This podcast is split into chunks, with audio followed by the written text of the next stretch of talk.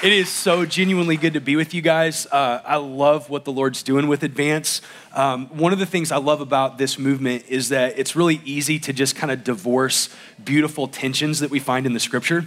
And in Jesus, we see Christ inhabiting wonderful tensions that he's 100% God, he's 100% man. And we see Jesus enabling a more robust marriage of things that we like to divorce and separate. Um, for instance, spirit and word. Like, why would you want to choose between a living relationship with the living God, the third person of the Trinity, and the word that he inspired and wrote to reveal the beauty of that God? Why would you want to choose? Right? And one of the things that is reflected in your love for tension is just the mission of this movement.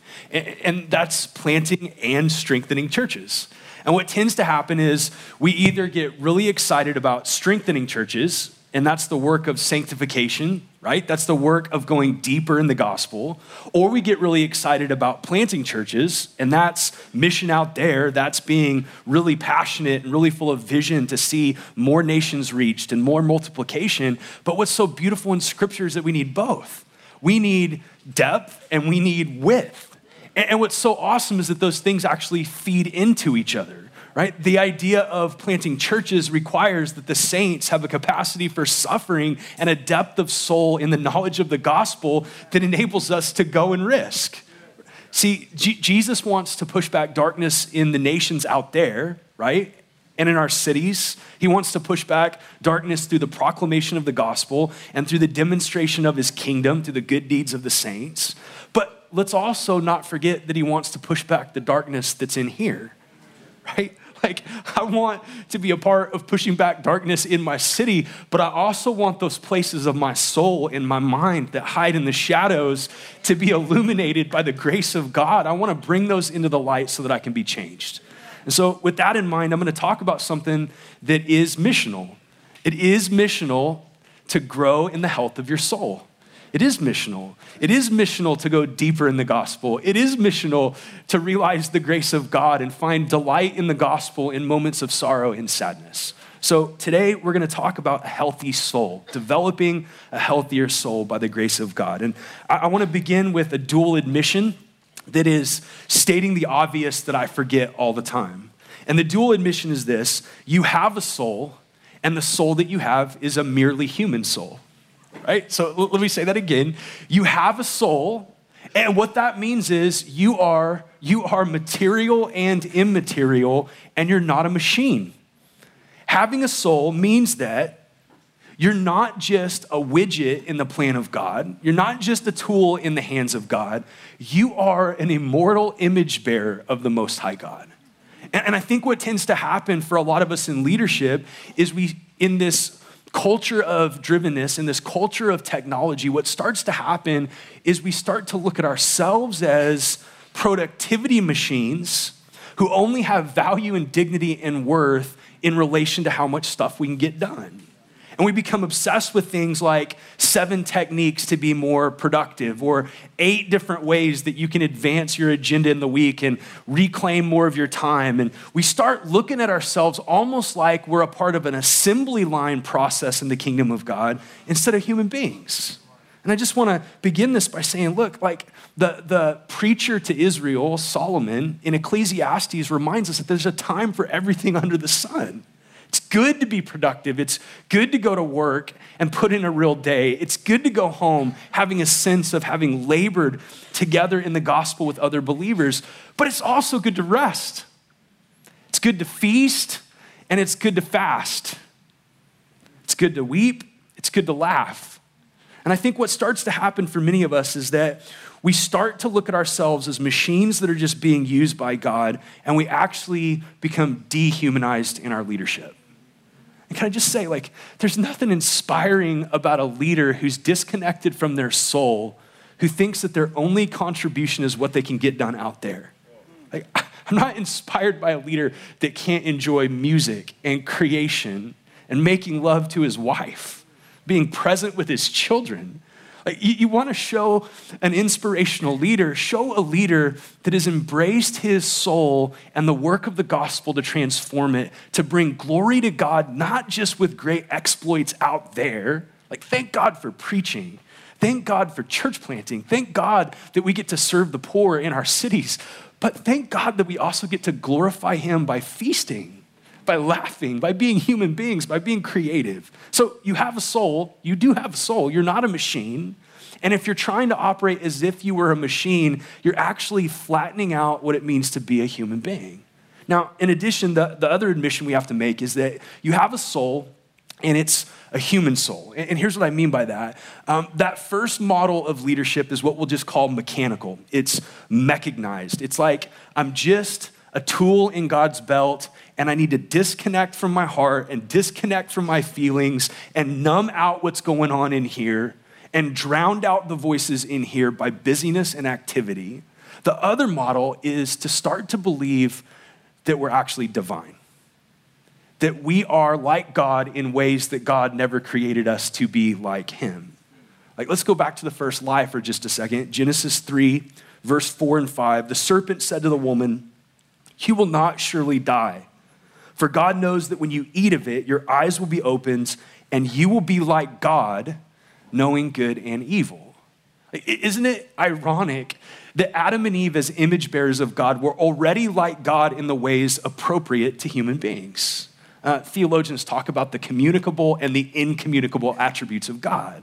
And the communicable attributes of God are the ways in which we reflect God and are like God as image bearers. Those are things like the capacity to be relational, the ability to love, the ability to hate, the ability to show mercy, the ability to do good. These are ways in which we were made to be like God. But then we're also made to be human beings. And what that means is that we're never designed to be like God in his incommunicable attributes.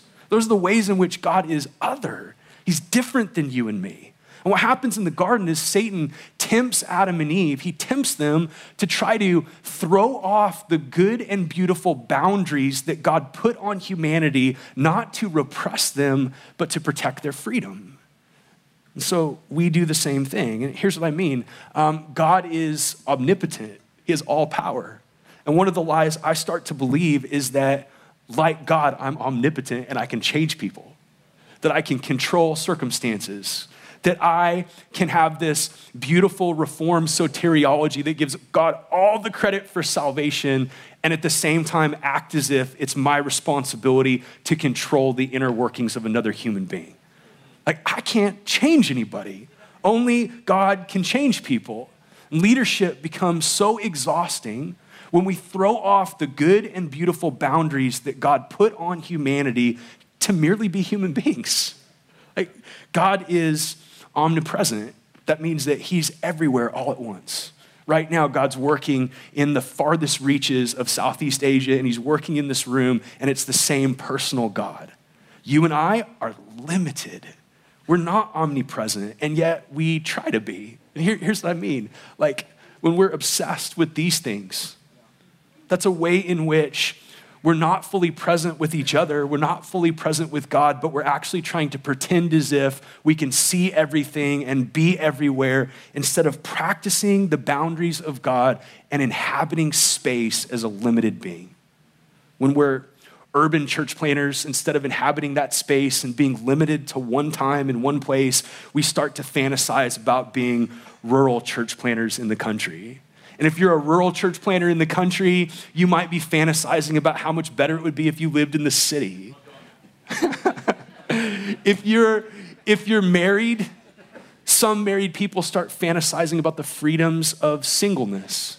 And if you're single, you might be fantasizing about how great it'll be when you get married what's fascinating about all of that is that's a way in which limited human beings try to pretend that we can throw off God's good boundaries to be limited in a place and actually offer people the most beautiful thing the image bearers of God can offer. That's gospel centered, peaceful presence.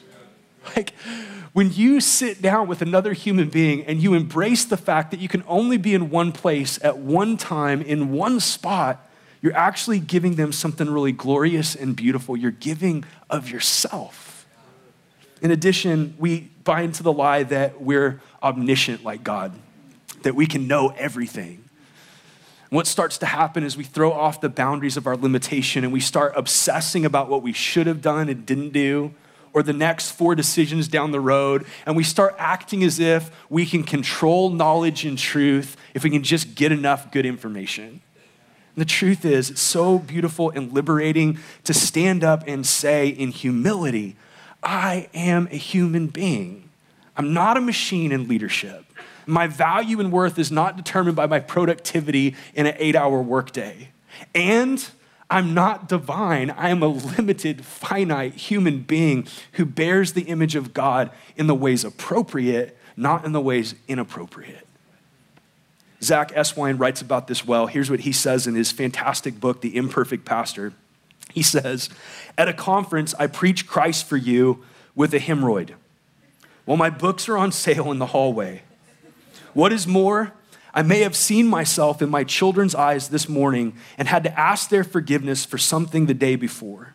Or maybe I'm still blind as I speak to you regarding what my wife or my children or my congregation still desperately need me to see. When I visit you in the hospital, I had to tie my shoes that morning or figure out which sweater made me look a bit slimmer. It's black. Or cry out to God with my own doubts as you hurt and I have no answer why. When you've been changed by grace through something I said or wrote, I likely had a bowl of oatmeal for breakfast or enjoy the sound of the owl that visits our place. Therefore, as we begin to think about desires, we need to cry from the rooftops that pastoral ministry is creaturely. A pastor is a human being. I believe that Christian life and ministry are an apprenticeship with Jesus towards recovering our humanity and through his spirit, helping our neighbors do the same. All of this is for, through, by, with, and in him for the glory of God. See, if we're gonna have a healthy soul, we need to be able to say with John the Baptizer, I'm not the Christ. He's God and I'm not. He's the head of the church and I'm not. He's the all wise one. He's the beginning and He's the end. He's the one that holds creation together. I am a part of that creation. We need to be able to say with the Apostle Paul, who, despite all of his incredible gifts and the power and anointing that he walked in, we need to be able to say with him, It's good to boast in my weakness. It's good to embrace my limitations as a human being. And sometimes with Job, we need to just put our hands over our mouths and be silent. So, today, with that in mind, what I want to do is just talk about how we can embrace our human souls a little better. In light of the gospel, how can we be human beings, not machines, human beings, not little gods? How can we be human beings with souls? And so, take your Bible and flip over to the 42nd Psalm. If you want to develop depth of soul, great place to go is the Psalms.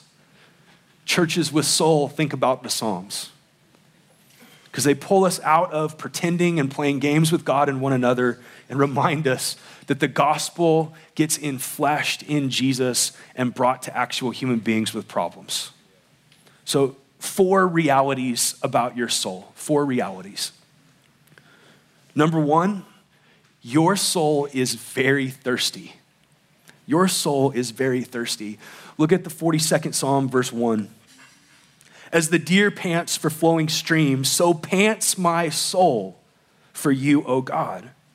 My soul thirsts for God, for the living God. When shall I come and appear before God? Now, let's stop here for just a second. I think what happens in evangelicalism is we read this verse and we think it looks more like a Thomas Kinkade painting than Thomas Kinkade's life. And here's what I mean uh, if you've never been into a large chain of Christian bookstores, you might not have seen a Thomas Kinkade painting.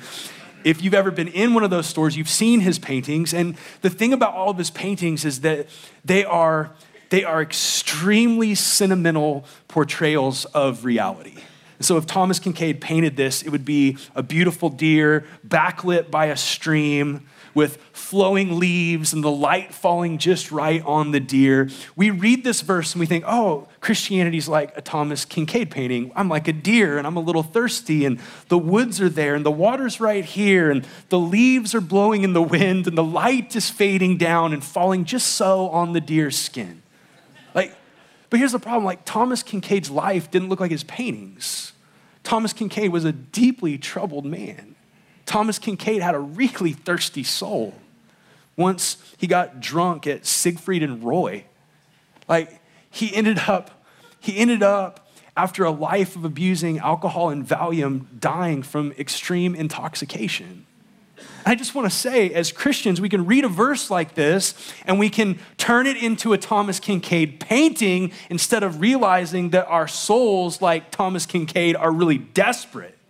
This is not the psalmist saying the Christian life is bucolic and easy and sentimental. Here's what he's saying human beings are really thirsty creatures. Our souls are desperate for God. Our souls are like desire devices that point at all kinds of created things and ask those created things to answer the deepest longings of our heart and soul. And because of that, we walk around really restless. St. Augustine said this I believe that the soul's proper abode, to put it that way, and its homeland is God Himself by which it has been created. In the beginning, God creates man and woman and he puts them in a garden and he makes them relational beings to actually commune with the living God. The idea being that they were to enjoy creation and enjoy relationships, but the fountain of life would be God Himself and they would drink deeply of Him. So, in the beginning, God doesn't just create life as something external to Him, He actually is life. We were made to feast on him and to enjoy him. And because of sin, the disconnect from that fountain of life has left us with homeless souls that wander and are angsty and restless and forget the truth of what we were actually made for. Now, certainly Jesus comes and he becomes our home. And he brings us back into fellowship with the Father. But let's not be too quick to read over this text. The psalmist here is a Christian, he's a believer. He's a part of the covenant people of God. He's a partaker of grace, and yet he's honest. Hey, like a famished deer that's going to die of dehydration. That's how my soul is right now. Can we just stop and just say, as leaders, as pastors, as people that are those called to stand up front in front of groups of people, can we just say together in the safety of this room, we're as thirsty as anybody else? Nobody needs the gospel more than you and me. Nobody needs to drink deeply of the grace and mercy of God more than you and me. In fact, in some ways, I think God calls particularly desperate people to the ministry so that we have to be reminded all the time. Secondly, not only is your soul thirsty, but your soul is relational. The very essence of your soul is relational. Look at verse 3. My tears have been my food day and night while they say to me all day long, Where is your God? These things I remember as I pour out my soul. How I would go with the throng and lead them in procession to the house of God with glad shouts and songs of praise, a multitude keeping festival. Here's what's fascinating in this text because God is not a solitary God, because eternally, our one God has existed as Father, Son, and Holy Spirit in perfect communion. Because the Father delights in pouring out his delight on the Son, and the Son delights in pouring out his delight in the Father, and the Spirit of God is working between Father and Son, because this is how God has always existed as a relational being. He made us in his image. Therefore, listen, a soul is designed to actually pour out. This pouring out of his soul in this text is one of the most relational things that we can possibly do. See, he pours out his text to God and he pours out his text or this text to the covenant community. And as he's pouring out this text, what's happening is instead of pretending that he can be a solitary being and bottle his soul, he knows that the soul has to find its expression in relationship. We were made for communion with God. We were made for communion with each other. Therefore, a soul that doesn't get poured out is a soul that actually is stagnating inside of our own bodies. You were made to be able to pour out your soul. And can we just say there's so many beautiful ways of doing that? Um, I've enjoyed pouring out my soul with you over the last two days. As we sing, as we pray, as we break bread, But in this text, can we just note that sometimes the way the soul needs to be poured out is in sorrow and grief? Sometimes the soul needs to be poured out in mourning, which is a relational experience with God and others in which we take the pain and the loss and the grief and the dreams that have died and the things that we thought would happen that didn't happen. And instead of stuffing them like we can be solitary beings and experience life, we actually need to pour out those things to God and pour out those things to the covenant community. Grief and mourning are a pouring out. The scripture says, Blessed are those who mourn. Blessed are those who mourn. Scripture says that he comforts those who are brokenhearted. In vulnerable communion with God, in a pouring out that's risky, we actually experience the essence of a human soul, which is relational. A few minutes ago, we had a prophetic sense that there's people in here feeling desperate and hurting, and, we asked people to raise their hands. That is so contrary to our culture where we say leaders are those that have all the answers, and leaders are those that don't grieve, and leaders are those that have it all together. The scripture says something so different than that. The scripture says leaders are relational beings who are designed by God to pour out their soul to Him and to one another in honest, communal relationship. We were made to be poured out. This leads us to the third, third relational reality of our soul, and that's this. Um, your soul is thirsty, and your soul is relational, and your soul also needs to be interrogated. Your soul needs to be interrogated. Look at verse 5. Why are you cast down, O my soul? In our culture, if you have a conversation with your soul, we think you're crazy. In biblical culture, they think you're crazy if you don't.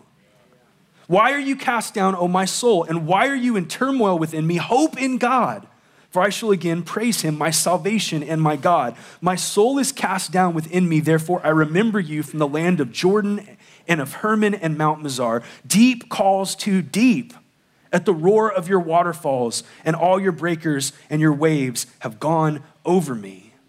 The depth of the soul needs to actually be plumbed and discerned.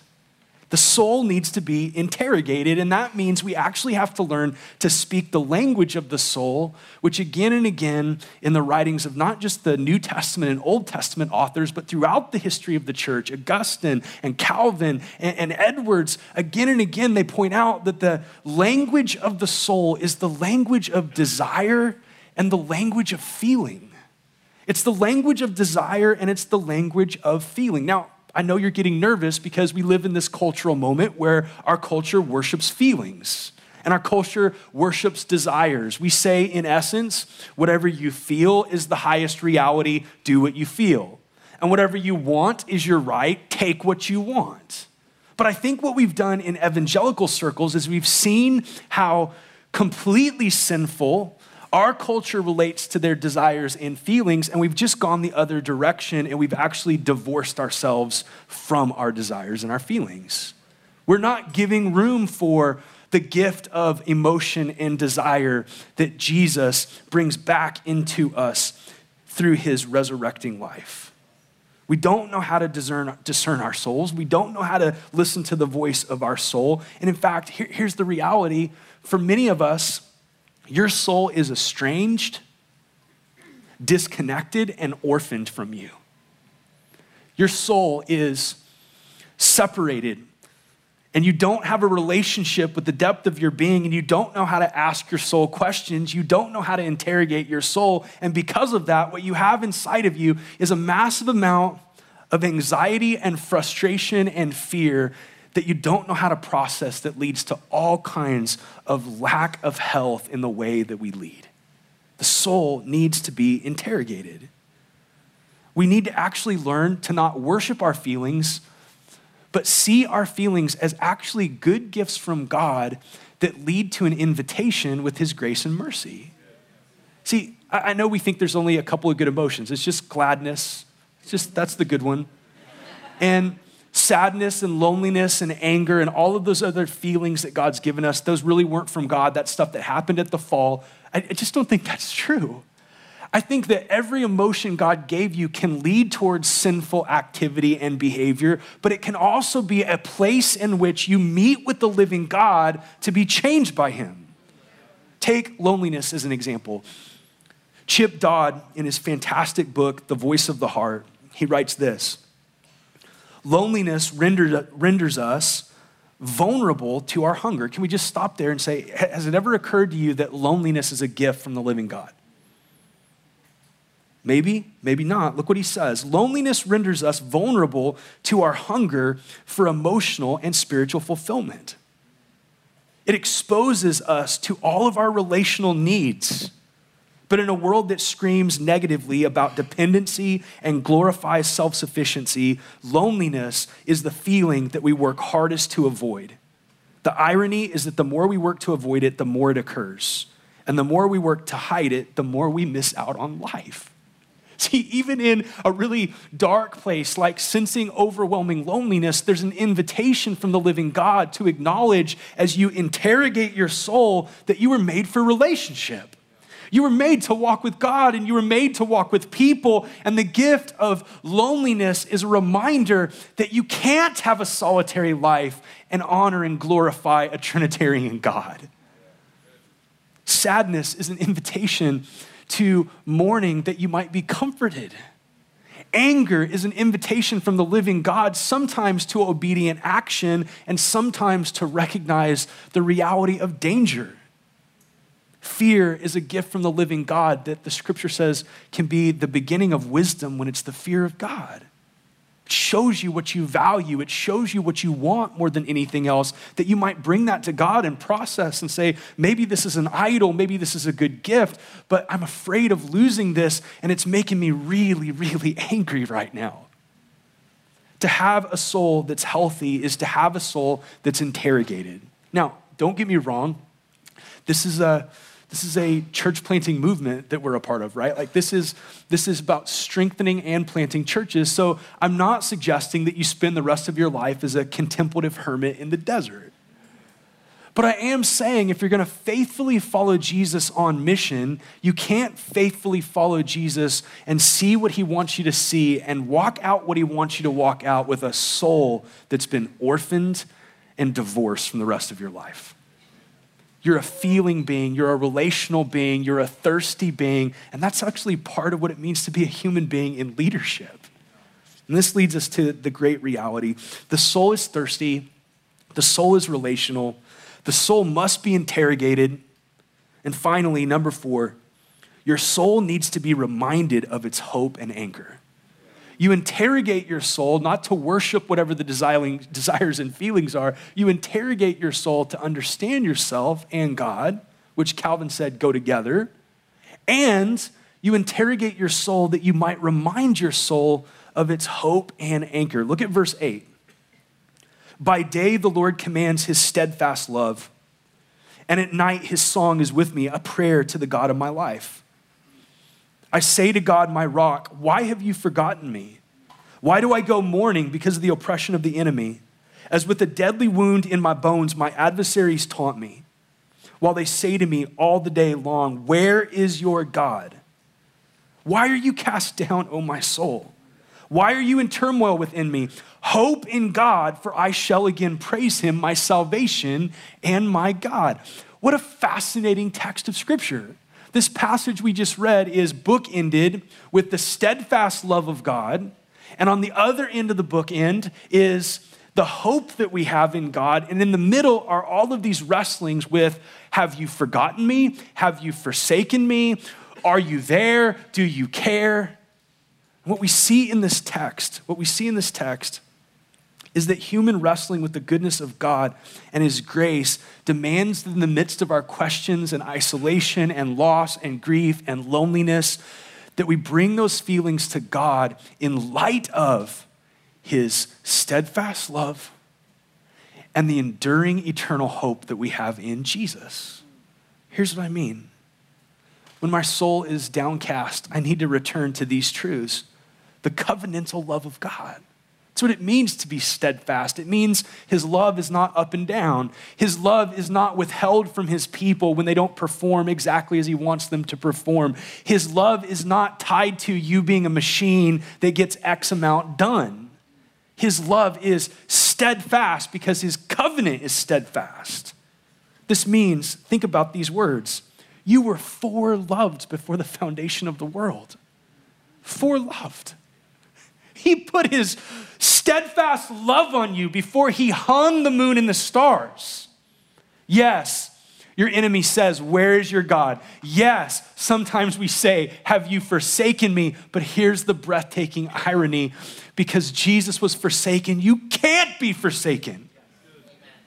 You've been adopted. You've been chosen, you've been justified, you've been ransomed, you've been redeemed, you've been sealed, and the idea of preaching the gospel to ourselves, hear me, is not just an intellectual exercise. In many of our circles, we say we got to preach the gospel to ourselves, and that's simply reminding ourselves of truths that become abstract and disconnected from the relational reality of our souls. Preaching the gospel to yourself is grabbing the weighty and glorious news of God's steadfast love in Jesus and not allowing it to simply be abstract doctrine, but pulling it in to the depths of your need as a human being whose soul is thirsty saying in the midst of your desperation, this is how I feel, God, but this is what I know to be ultimately true. The steadfast love of the Lord never ceases. He's placed his covenantal love on me. He's chosen me. He can't unchoose me. He's adopted me and he calls me a son. And though he scourged me, his scourging is the loving discipline of a father that's creating in me a greater depth and a greater beauty to the glory of his name. It's his steadfast love and it's his eternal hope. His eternal hope means, yeah, in this moment, your soul does feel a bit homeless because you have exceedingly great and precious promises that you're believing by faith. And yes, praise be to God that we have the Holy Spirit, who's the spirit of adoption. And there's those moments where you sense like the weight and the beauty of the gospel in the depth of your being. But there's also those moments where it's, have you forgotten me? Did you lead me to plant this church just that you could kill me? Did you bring me into this family just so that you could expose me and break me? What's the eternal hope that we have? Well, it's, it's that the work of Jesus is real for you today. It's real for you. It's real right now. It's real. No matter how you feel, it's real.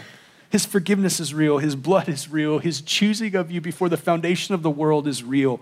The sending of the Spirit to be the seal and the stamp of his promises is real. But it's also, it's now, but it's also coming. And this eternal hope means that there will be a day where your soul finds its permanent residence in the very presence of the living God, and you'll behold him, and faith will become sight. And your soul needs to be reminded of that often. This is one of my favorite parts of Scripture. You know it well. Romans 8, verse 31. Let's read this to our souls together. What then shall we say to these things? If God is for us, who can be against us? He who did not spare his own son, but gave him up for us how will he not also with him graciously give us all things? Who shall bring a charge against God's elect? It is God who justifies. Who is to condemn? Jesus Christ is the one who died. More than that, who was raised, who's at the right hand of God, interceding for us. Who shall separate us from the love of Christ? Shall tribulation or distress or persecution or famine or nakedness or danger or the sword? As it is written, For your sake we're being killed all the day long. We are regarded as sheep to be slaughtered. No, in all those things, we are more than conquerors through him who loved us. For I'm sure that neither death, nor life, nor angels, nor rulers, nor things present, nor things to come, nor powers, nor height, nor depth, nor anything else in creation will be able to separate us from the love of God in Christ Jesus our Lord. Yes, Yes, we're in this moment where there's questions and there's feelings and there's grief and there's loss, and we need to listen to the voice of our soul and the desires and feelings that it's expressing. But with that, we've got to bookend it with steadfast love and eternal hope. Soul, here's what I want to remind you of today. Here's what I want you to drink of today. Here's how I want you to come and be full and satisfied in the God of all mercy and grace today. So, as I close this, what I'd love to do is pray for you. And I'd love for you to close your eyes. And I want to ask you some questions to help you interrogate your soul. And I want to encourage you as we break out throughout the rest of the day to not just go about your day without digging into how do you need to pour out your soul to God and each other. Here are the questions for. Take a second, close your eyes, quiet your heart, and listen to these. Question one Have you tried to become a machine instead of a human being with a soul? Are you trying to be a mom machine? And all of the responsibilities and tasks and pressure are crushing you because you're relating to yourself as just a tool that has to get stuff done? Are you a pastor machine? There's no time for communion with God or people or play or rest or mourning. Have you tried to be a God? To throw off your human limitations, which are for your freedom, because you've believed the lie of the serpent? Trying to control your life and your circumstances and your future and your health and your kids and your church. It's exhausting because you're not God or you're fantasizing about the future of your church or the past of your church or a different city or a different church or a different group of saints to pastor and lead and love. All such fantasy is trying to be God because you're limited to one place at one time. This is your place, this is your moment. Thirdly, what is your soul saying and what is the invitation of God? Don't just gloss over the sadness of your soul, interrogate it. Bring it to God. Are you mourning? Are you grieving? Is there gladness today? Can you pour out your soul in gladness to your brothers and sisters, or do you need to pour out your soul in sadness to your brothers and sisters? Is there anger? Is there shame? Is there guilt? Is there loneliness? Is there fear? Is there gladness? Is there sadness? What's the voice of your soul saying? And how can you take the voice of your soul to the living God and bring it to Him as an invitation. Fourthly, when did you last pour out your soul? Like, when did you last pour out your soul? I'm not talking about sermon prep. I'm not talking about trite conversations about numbers and policy and procedure and the last cool book you read talking about when's the last time that before the living God you poured out your soul and before another relational human being you actually poured out your soul?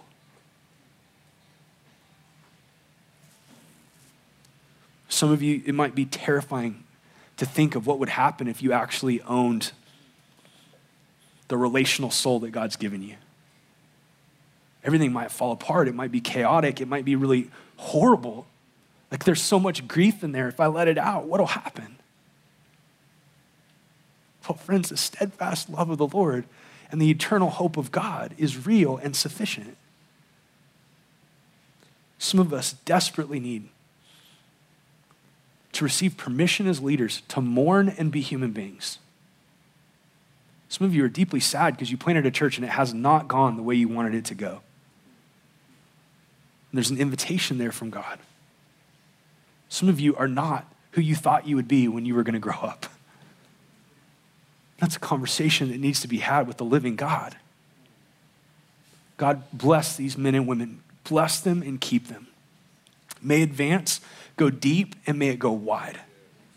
May their churches be marked by a depth of gospel saturated, gospel driven, spirit filled affection for the living God and a willingness to be honest and vulnerable with God and each other.